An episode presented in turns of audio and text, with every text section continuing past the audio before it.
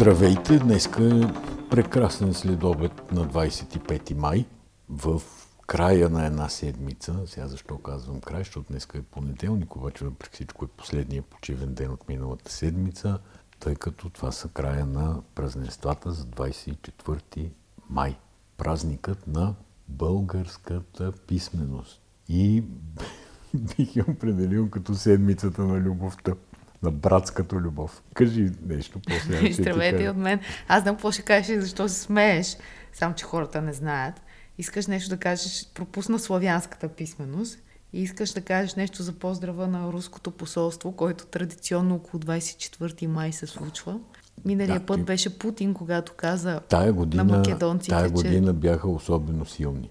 Значи, първо пратиха два бомбардировача в така близко до териториалното въздушно пространство на НАТО и се наложи да се дигнат румънски, български, турски изтребители, за да ги съпроводят любезно по-далече от териториалните води, а, от, териториалните, от териториалното въздушно пространство. После, като миналата година господин Путин каза, че тази азбука е, идва от македонските земи, сега направиха направо една изложба в нещо, което не знам по какъв въпрос и с какъв статут съществува все още. Думът беше на времето думът на съветската наука и култура. Сега сигурно е на руската, на шипка долу, където са изпраскали една изложба, изложба очевидно по Бълшая руская, там съветская енциклопедия където се говори за Кирил и Методи, говори се за азбуката, говори се за писмеността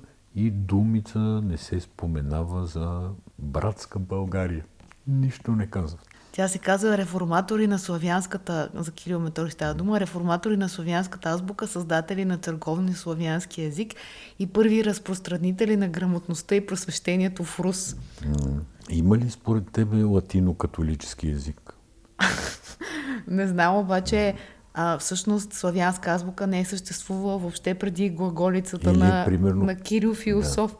Така че няма как да е реформирана. Келтско-протестантски език съществува ли? Не мога да ти кажа какво има в главите на руснаците, но факт, че кипи нещо. Това, което ти цитира, значи, беше... Няма такъв църковно-славянски език. Това е част от оная 150 годишна доктрина, която всички сме славяни, но има едни по-славяни, нали, а именно руснаците са по-славяни, под тяхното крило нещо се обединява и така нататък, от което реално нищо не е вярно. Значи езика е български, старо, стар български език, старобългарски, а, на който всъщност се предава а, българската азбука, българските духовни книги се, прода, се предават на Русия. Да, те взимат кирилицата да. от Преславската книжовна школа, която я създава. И, и няма да, никаква понеже, реформа да, на славянски и тем подобни. И понеже не им е удобно някакси да признаят, че това е старобългарски язик, измислят тази глупост с църковно-славянския. И вече когато нашата мила държава попада под тежко влияние на Русия и по-късно на Съветския съюз, тая доктрина се връща обратно при нас и нашите историци и историографи започват и те по най-папагалски начин да обясняват, че има църковно-славянски язик. Ама както ти беше написал във Фейсбук вчера, че всъщност а, комисията, която разследва историческите несъответствия между Македония и България, че трябва да има аналогична комисия за руската история и тъй като помним и случките около 3 март, и благо, бл, дали ние можем да, да изказваме благодарност на стотиците войници, които са участвали в войната от Полша, Финландия, Черна гора, Украина, Украина Молдова да. и така нататък и реакцията на руснаците.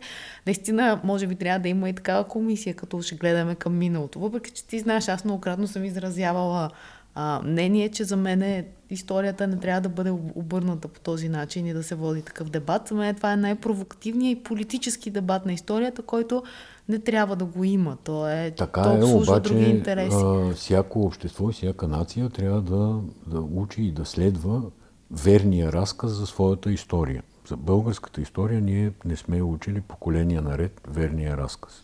И според мен комисия, аз по-скоро се пошегувах, защото не вярвам нали, руснаците да седнат на такава комисия.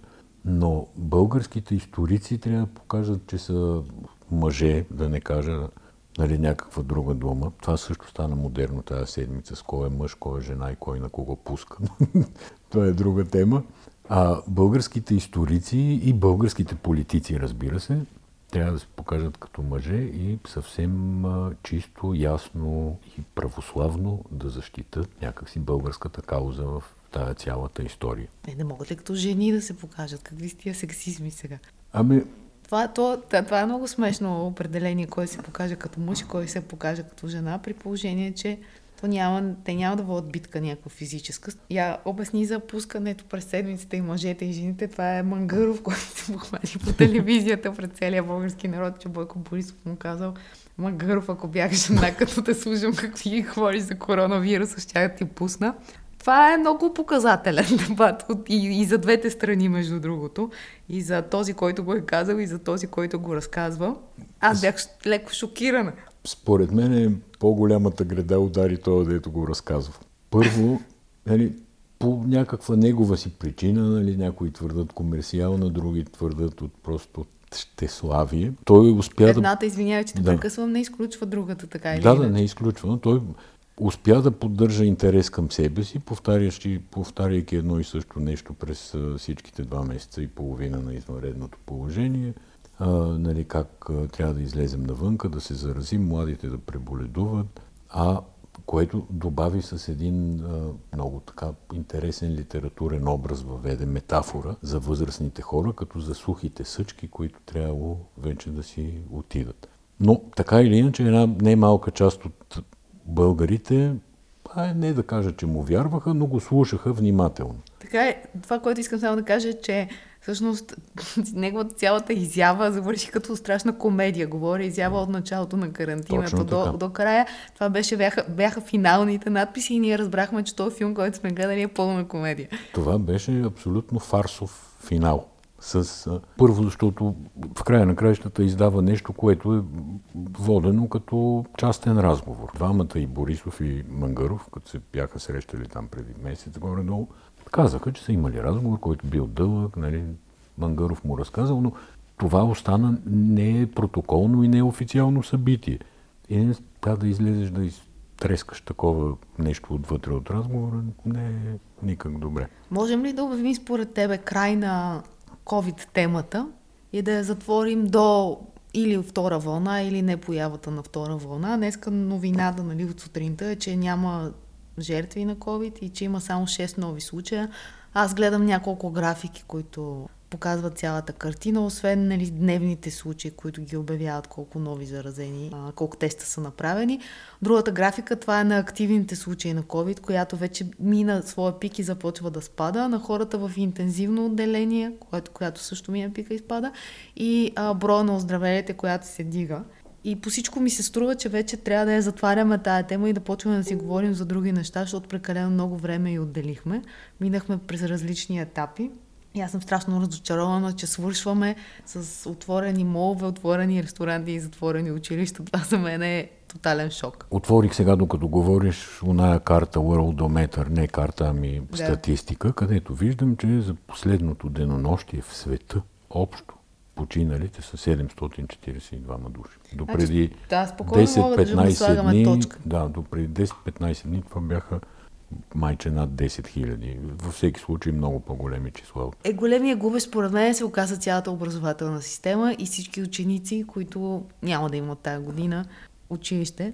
Това е недълновидно. Да. Защото ти в момента имаш много различни хора, които ходят на училище. На едни сега им създаваш навици, други в момента трябва да си планират живота, да се явяват на изпити. И затваряйки ги, в случая вече без тотално никаква необходимост, в името на неясно какво, нали, ти пазиш, може би, учители, които учители е много по-лесно да изолираш, ако има, а, не знам, хикс на брой възрастни учители, отколкото да държиш всички останали млади ученици, които по време на цялата карантина се разбра, че не са и толкова, още не са рискова група, да ги държиш, да ги оставиш без образование, защото това, което се случва в момента по Zoom, това може да е някакво комплементарно образование, обаче в никакъв случай това не може да ти е основното образование да отвориш заведения, да отвориш хотели, да отвориш молове, да отвориш всичко, каквото се сетиш, че може да бъде отворено, фитнес зали, да не затваряш никога фризьорките. И какво казваш ти на това общество? Всичко друго е по-важно от това да учиш. Аз това разбрах. Напред науката е слънце. Това е за мен, това е големия гаф на карантината, ако мога да кажа нещо. И мисля, че този министър на образованието най-малкото трябваше да излезе и да каже, че иска да бъде отворено. Там нататък вече му Да даде една извънредна пресконференция. Да, може, може да даде една извънредна пресконференция. Mm. От там нататък Мутавчийски, Бойко Борисов, който и да било друг министър, няма представа, можеха да му кажат, че не е прав, но трябваше министъра да защити сферата си. За мен това е много важно. Както министъра на спорта не излезе да защити спорта, нито един път по време на карантината той не каза, че спорта, не говорим за високото спортно майсторство, но дори и тези хора не можеха да спортуват за разлика от други държави. Тоест тази карантина много добре първо показа кой кара влака, и кой не го кара. И трябват ли ни всички министерства или не ни трябват? Кой кара не съм сигурен, че е показала, но кой не го кара стана пределно ясно. Да, и беше добра цетка. И какво излизаме от карантината с намалено ДДС за ресторанти? И книги, което не е лошо, аз одобрявам Ама това книгите нещо. се добавиха от, така, е, наречената, така, от така наречената кумова срама, нали, защото нямаше как да дадат само на ресторантьорите. А, сега много е интересно и много важно, ако а, заради намаленото ДДС на ресторантьорите се окаже, че ще се пипа изобщо всичките баланси в данъчната система, ще стане страшен скандал и ресторантьорите които вече някак си не ги харесвам и аз толкова, нали, заради тази случка, чисто егоистична с искането за намаляване на ДДС, но ще станат много отрицателни герои. Ами, аз от много места от бизнеса чувам притеснения, че би могло да има някакви промени данъчни, т.е че ти като отвориш единия прозорец, може да, да, да, да проветриш цялата къща и да се използва това нещо. Още повече беше много показателно, че тая промяна се прави без присъствието на министъра на финансите излезе министъра на економиката и каза ми, ако аз бях министър на финансите и аз нямаше да съм съгласен. Тоест, въобще става дума за някаква тотално, за мен, истерична дейност, която няма нищо общо с планове, сметки. Да, смятам, че до голяма степен това е театрална трупа и не бих си заложил последните пари, че в действителност Влади Горанов не е съгласен, Бойко взима политическо решение. Играни са такива пиеси, естествено, че един финансов министр би трябвало да не е съгласен. Не, не, аз исках да кажа, когато се обявява такава мярка според тебе, трябва ли да присъства финансовия министр или трябва да присъства социалния министр? Задължително трябва да присъства финансовия министр, но трябва да има оценка за въздействие, трябва да е ясно колко ДДС ще се загуби, като се загуби ДДС, това ДДС с какво ще се компенсира. Нали? Много въпроси, на които никой не си даде труд да отговори. Както между другото, нали, гледахме заедно една пресконференция за по повод на новата държавна петролна компания. Нямаше едно число. Много несериозно отношение към всички нас като управлявани. Да, но аз това се че защо това нещо се някакси публично се позволява да се случва. Защото нали, логично е, когато излизаш и казваш какво правиш, най-малкото да кажеш защо го правиш и какъв ефект ще постигнеш. Това, че не се комуникира нищо, означава, че нали, словите не са това, което са. В смисъл става дума за съвсем други сметки, които са направени някъде. 100% и, нали, са направени, но не, не е всичко... удобно най-вероятно се побиват публично. Да, и всичко, което се казва е просто привидно. Имаше много смешно интервю на Гриша Ганчев, който обяснява колко бензиностанции има в България, колко от тях са веригите, 650 бензиностанции са на веригите, останалите 2600 са на ЕТА, Гошо, не знам си къде. И той казва, че от край време около 3000 бензиностанции са на пазара и се продават. То спечелившите обекти са много, са много малко. И ако иска държавата, може и рафинерия да си купи, да извади 2-3 милиарда и да си направи и, рафин, и рафинерия. Няма економическа обосновка за много от действията, които в последно време се случва, нито в разпространението на вестниците и държавната компания, която ще ги прави, нито в държавните бензиностанции. Те са куп Държавния воден сектор. Да, държавния нали? воден сектор. Нали, АЕЦ Белене, ако щеше една тема, която от години така се движи без числа и се мята да ни милиарди във въздуха. Но така сме свикнали да го водим дебата и то затова този дебат, той е политически. Ние с тебе или там група журналисти, които задават три въпроса на пресконференция, нищо не могат да направят. Това е чиста политика. Излиза Корнелия Нинова и казва, ама това трябваше аз да го предложа, не вие. нали? да. Ами да го е предложила. Не, шегувам се. Не, Искам това... да кажа, че е толкова лява мярката, че нали, очакваш от някакъв а, друг, друг тип политическа формация да я предлага. Между другото, Гриша Ганчев има едно смешни изречения по отношение на Марешки. Ето на Марешки му излиза сметката, внася горива и никой не знае откъде. Това са много, много прозрачни дебати, които нали, трябва да си дадем сметка и че се случват на фона на цялата история с Васил Бошков. Част от тях за мен категорично са димки, които от, а, променят фокуса и дебата. Другите са неща, които минават сега в карантината набързо и що не, нали? Та така. А иначе за, нали, за целият разговор, който тече с Васил Бошков, също е доста интересен. Той от една страна е, от, той за момента е едностранен. В смисъл излиза Бошков от един хотел в Дубай и дава някакво изявление, но не последва нищо. Нали, нито след СМС-ите за Влади Горанов последва нещо. Сега гледам, че от няколко дни събира подписка за културното наследство, за неговата частната колекция, която изнесоха, да бъде защитена. Подписката е до ЮНЕСКО, Европейската комисия, каквото можеш да се сетиш. Всъщност единственото развитие по отношение на неговите дела, това е футболния клуб Левски, който тая седмица премина в ръцете на Наско Още не. Още Сираков. Добре, беше обявено, че ако Бойко Борисов не вземе акциите, нас ще ги вземе. Да, първо Бойко Борисов се изказа, че изобщо не иска да го занимават, нито ще има акции, нито ще взима акции, нито ще ги прехвърли, джиросва и така нататък. После Наско Сираков каза, че той все пак чака юридическата легитимация, т.е. в действителност да, да получи собствеността на акциите, което можело да стане до края на тази седмица, т.е.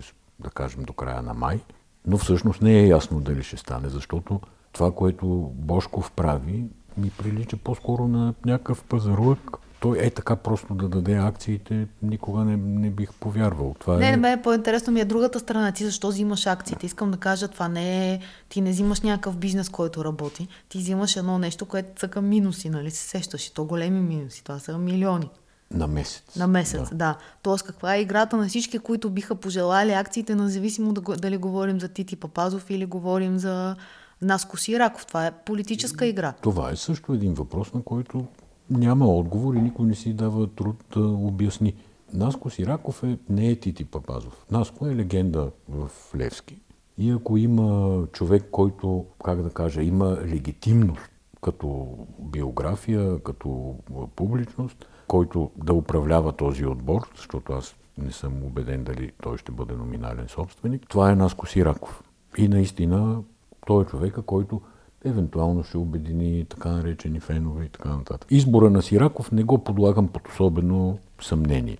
Обаче, как се стигна до избора на Сираков? Нали, миналата неделя Сираков беше по, там в BTV при Светло Иванов, говори, каза, че е готов да получи акциите. След което Бошков във Фейсбук разигра някаква сценка, буквално игра с публиката – като организира анкета за нов собственик. И в анкетата бяха изброени 60-70 имена, някои от които смешни, абсурдни.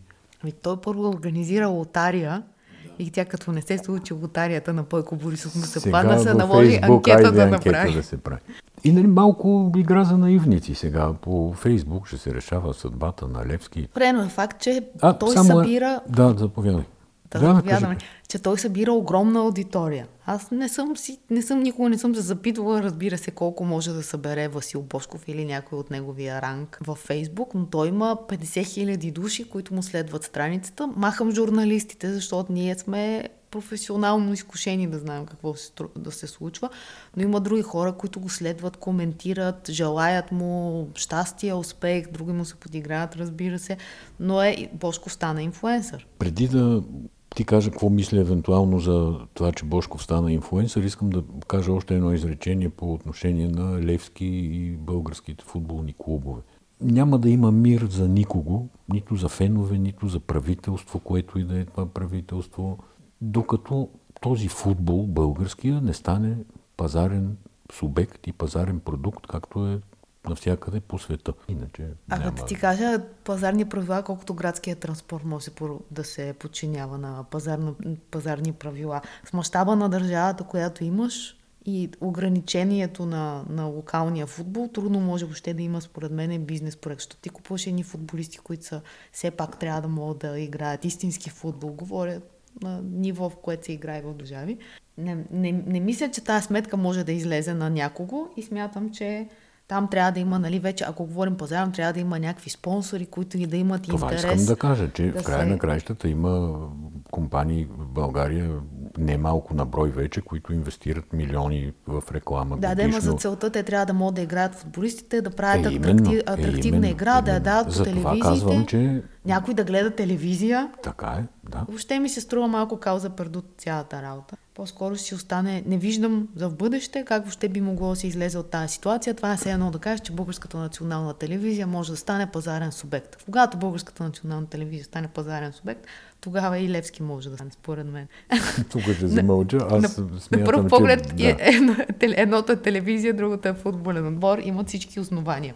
Добре, кажи нещо ти за Васил Бошков, а, инфлуенсър. Ами, страшно съм изненадан аз. Той плъзна във всички мрежи. И аз бях изненадана, защото той го прави на ден по нали, канал някакси. Васил Въпреки, Бошков че... в Инстаграм. Да, и затова почнаха да му се подиграват изправо, между другото, когато а, излезе Twitter акаунта му, а, отдолу един му беше написал в TikTok кога. Или подкаст кога. Ама И- това е нормално, да. значи ви сега. А някой му прави достатъчно професионално акаунтите.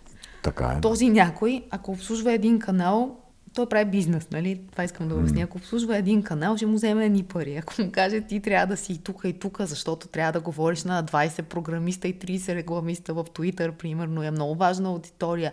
Или богатите жени са в Инстаграм и младите, нещо. Нямам представа с какви аргументи се говори цялото нещо. Жените на министрите, примерно, са в Инстаграм. Ще му вземеш други пари. Тоест, този, който му прави нещата, има... Си продава добре услугата. Точно да. така и иска да опъне ветрилото и аз да съм и аз ще го направя. Пък нали, YouTube канал не знам дали има.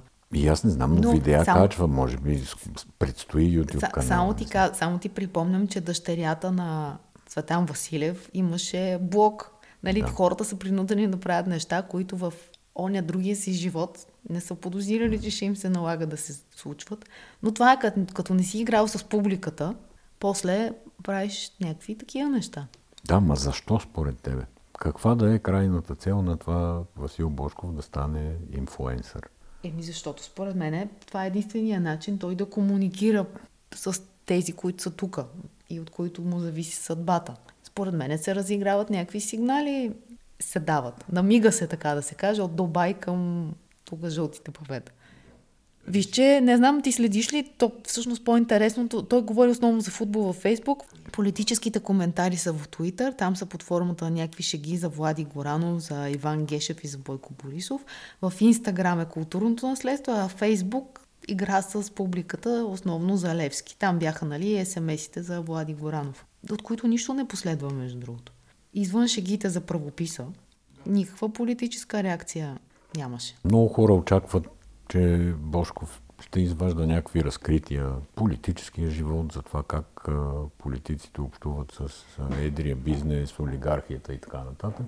Но аз мятам, че тези надежди, както нали, имаше подобни надежди при Цветан Василев, оказаха се на празни. Тук също ще се окажат на празни. Ми те ще се окажат на празни по една много логическа причина, много логична причина и това е, че ти се инкриминираш по този начин, обвинявайки някой друг, тя монетата има две страни. Ти си участвал в същото това нещо и в момента, в който един потъва, потъват всички. Това е, това е играта и с Цветан Василев и с Бошков. Има колко повече да се инкриминираш от 11 обвинения. Има, те са недоказани в момента. Ти можеш много бързо просто да ги докажеш. И на този фон, Така, по света има някакви много симпатични хора, които будят интерес. Примерно ти говоря за министър-председателката на Нова Зеландия, която по време на цялата карантина е някаква бяла лястовица, птица, не знам си как да я нарека. Тя Джасинда Ардън се казва. Тя излиза усмихната, говори с новозеландците, говори аз виждам, че в Боливард България се пише през ден за нея. Но, нито един материал не съм прочел, ако трябва да съм честен. Разбирам защо го правите. Значи тя първо се снима сама, като Пошко. Не, шегувам се. Значи тя първо се снима сама. Второ обяснява на хората всичко, каквото се случва с живота им. Сега по- по- по- последния хит е, че докато тя дава интервю, става земетресение при нея. Ма се Да, тресе, това жеро, же, прочетох. сериозно се тресе. Тя не изпада в паника. Запазва самообладание. Питат я, ще прекъснем ли интервюто, как сте? Тя казва ми, мисля, че осветлението е добре закачено, става дума за телевизионно осветление. И казва, смятам, че сградата, в която се намираме е окей. И някакси тя реагира. Ама аз ти я, ти я дам за пример, защото аз имах една теза, която продължавам да отстояваме, че поради промяната на структура на бизнеса по света и това, че много млади хора започнаха да заемат ръководни позиции, по света излизат едни нови политици, като тази, която е на 39 години, които са много успешни и много добре се адаптират в света на старите кучета и хората ги харесват. И ако на първия, в първия момент те ни изглеждаха популисти, да кажем, някакви странни птици, квистия, те са много подходящи за такива ситуации, в които, както всички бяхме, нали, целия свят, имахме една тема, карантина, всички стоим пред компютрите. Тази успява да стане звезда извън нейната територия. Затова давам за този случай. Не, че Нова Зеландия е много близо или можем... Има между България и Нова Зеландия нещо общо. Окей. Okay. Има, между другото, някакъв млад харизматичен лидер, който използва социални мрежи, за да отправя послания към нацията си. Тоест, тук по темата за комуникацията между политика и хора. Говори за президента на Ел Салвадор. Да, да. А, ама то президента на Съединените щати, въпреки че не е млад и харизматичен, също използва Twitter като основен канал за комуникация реално с всички и с политическия елит в Штатите. Ма ето и Васил Босков го използва, нали? За това говорихме да, преди малко. казвам, че той е някаква вълна голяма и нали ще се ползва вече. И, е, и всъщност, ако трябва да сме до край откровени, Боко Борисов какво прави? Отива да, да инспектира Перник. Сега се смея, защото те нали в джипката бяха и спират една жена да питат как са тръбите тия новите, да ги положиха, заедно с кмета. Така. И очакват, че тя ще каже супер страшно. И тя и каже, няма вода пак от сутринта. Не греда малко. Да, малко удариха на камък. И те викат сменят тръбите. Тъй Бойко Борисов това прави, нали? Ти ползваш, предаваш на живо, там включва, получавам аз нотификация, че Бойко Борисов е на живо. Но то е различно, разбираш ли? Различно, различно е да. ти дали, си, дали, дали го ползваш това за да се излъчваш какво правиш или го ползваш за някаква равна комуникация. Защото Бойко Борисов го ползва като екипа на БНТ, който не е просто там, за да говори с хората. А те, тия, за които си говорим двамата, Нова Зеландия и Ел Салвадор, то, то е друго. Ти говориш на тия хора, които са младите, дигиталните, друг разговор, според мене. Как са Бил Гейтс и Джордж Сорос тази седмица? Еми, Някакви злини нови извършили ли са? Добре, това е много смешно позиционирането на Бил Гейтс като новия Сорос. Успяха за, в, в рамките на три седмици успяха да кажат на целия свят, че това е новия враг. Става дума Бил Гейтс. Иска да. да вакцинира, да чипира и, и успяха. Това са тия с хибридната война, които нали, яко блъскат пропаганда. Има не са само с хибридната вълна, защото това, което четох като изследване тази седмица е, че 60 и колко процента от зрителите на Fox телевизия, т.е. това са на Тръмп хората, смятат, че Бил Гейтс е злодей. Тоест това не е не, само хибридната че война. ще ги вакцинира и ще, и ще ги чипира. Да. Тоест това не е само хибридната война, която идва от изток, от Русия, от фабриките за тролове, но това е и... Това са резултатите от хибридната война. Ими те, може да кажеш, че са резултатите от образователната система. И от образователната система са. Или от яденето на хамбургери, примерно. Но, но факт, че е, хората гласували за Тръмп, тези, които гледат Fox, Fox телевизия, най-много вярват, че Бил Гейтс е новия злодей. Ние му викаме новия Сорос тук. Аз четох, между другото, в някакви сериозни издания, че той вече е опакован като, като новия Сорос. Твърда, че аз първи лансирах тая теза. Да. Едва ли са ме чели в международните Ти обаче издания, основно но... пред мен е лансира. Точно така. да, иначе Сорос, като гледам си е жив и здрав, има решение за а, издаването на вечни облигации, с които Европейския съюз да излезе от кризата. Тоест той си е мозък, който си чатка нещо там. Саман да кажа, че той не, не се оставя така само за Бил Гейтс да говори целия свят. Излезе тази седмица с предложение как да се реши европейската не финансова криза, ами историята Еми... с споровете около това пакетите финансовите за помощта за възстановяване на европейски, европейските държави след коронавируса. Бих казала политическа криза, не финансова, да. но разделението между Италия и Испания е политическа криза. Много правилно го казваш. И той предлага един план за вечни облигации. Предлага го, развива го, но накрая казва, че всъщност юридически е много сложно. И то е сложно. Защото идеята е Европа да имитира облигации в размер на един трилион, ако не се лъжа. Трябва да проверя числото, но да емитира облигации, които да са всъщност финансов инструмент, който се ползва често в Великобритания и Съединените щати. Това са така наречените консолидирани облигации, по които да се плаща само лихвен купон, а да не се плаща главница. Той ги нарича вечни облигации, точно за това. Обаче, за да има пазар за тия облигации, реално Европейски съюз трябва да си запази кредитния рейтинг AAA, три пъти А. Mm-hmm. А за да го запази и да може да гарантира на потенциалните инвеститори доходността от тези облигации, Европейски съюз трябва да има нещо като обща данъчна система, което вече прави Нали, защото ти имаш обща данъчна система и казваш на инвеститорите, ето ние тук гарантираме, че ще събираме примерно по 15% годишно и от тях ще дойде плащането по лихви. Тоест по-скоро е идея, отколкото нещо, което може да стане план. Идея е сега. По хора, по-запознати с финансовия инструментариум, могат да преценят по-добре дали изобщо е реалистично или не, но е да, някаква, някакъв тип идея. Ами добре, Номи Кембъл на 50 интересува ли те? Интересуваше ме Наоми Кембъл на 20, на 50 не съм 100% сигурен, че ме интересува. А, прочетох с интерес. За Наоми Кембъл на 50? За Наоми Кембъл на 50. Еми тя е някаква звезда от гледна точка на това, че първата чернокожа жена, манекенка на корица на Вок, т.е. проправила е път на много след нея, които имат за какво да й благодарят. В същото време доста противоречива самата тя, като имаше връзка с руски милиардер, си спомняш по едно време. Някакви истории явя, яви се в съда в Хага, за да свидетелства по делото за кървавия диамант, за либерийския президент, който е подарил диамант. А те го гонеха през това време дело, за това, че той е снабдявал с а, оръжие в продължение на 11 години в Сиера Леоне войната продължава 11 години, те му плащат с диаманти, а той ги снабдява с оръжие. И всъщност подаряйки този диамант, той я вижда на някакъв купон, е Наоми Кембъл и след това в хотела изпраща диаманти. Наоми Кембъл трябва да признае, че е получила от него диаманта и това би било вече доказателство, че той наистина извършва такава търговия. И Наоми Кембъл не прави чест, доста се скатава в този процес, опитва да не се яви, да не свидетелства. В крайна сметка няма къде да ходи и делото се обръща и него го осъждат на 50 години, ако не се лъжа. Но това е много интересна, много интересен сюжет от това манекенките и политиката, да, обаче от това, което аз прочетох, нали, детството и начина по който е стигнала до модния подиум, това си е сериозна кариера с много труд, преборване с много предразсъдъци, че да, е черна не, и така не нататък. Е, не е лесна. И, и после живота и според мен не е, не е много лесен, но 50, на 50 години тя още е на подиума, което е вау.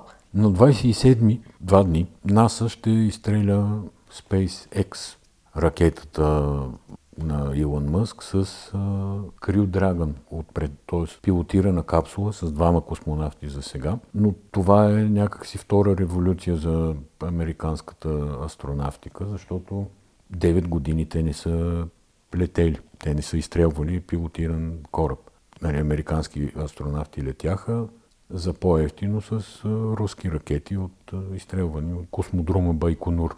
Обаче това не можеше да е дългосрочен план. НАСА фактически последните години инвестира в два проекта, които се движат паралелно и които най-вероятно а, самата НАСА ще ползва паралелно. Това е на Boeing Starliner, единия модел, единия проект, другия е Crew Dragon на, на Илон Мъск. Нали, първо сега ще излети Crew Dragon. Това са инвестициите са около 3,15 милиарда в а, проекта на Илон Мъск и 4,8 милиарда са инвестирани до момента в проекта на Боинг. И двата са, проекта на Боинг мина мисля всички изпитания. Crew Dragon може да пренася 7 астронавта, което означава вече пълен екипаж на Международната станция, Международната космическа станция и разбира се доста по-интензивни изследвания, проучвания там каквото правят в космос. Това, което на мен ми направи впечатление е визията и технологиите на това нещо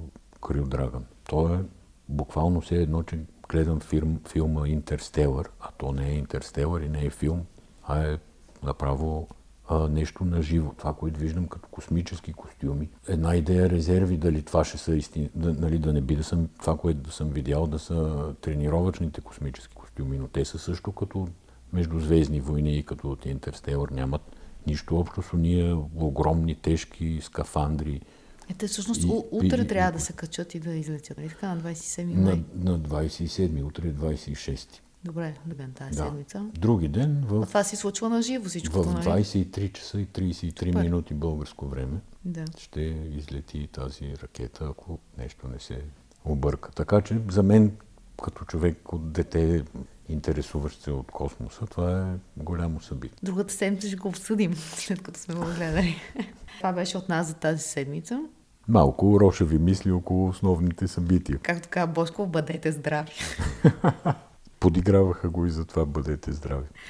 Не, изобщо има добри хора с добро чувство за хумор и социалните мрежи и мен ме забавлява цялата история много. Добре, довиждане, дочуване и до следващия път. До скоро, чао!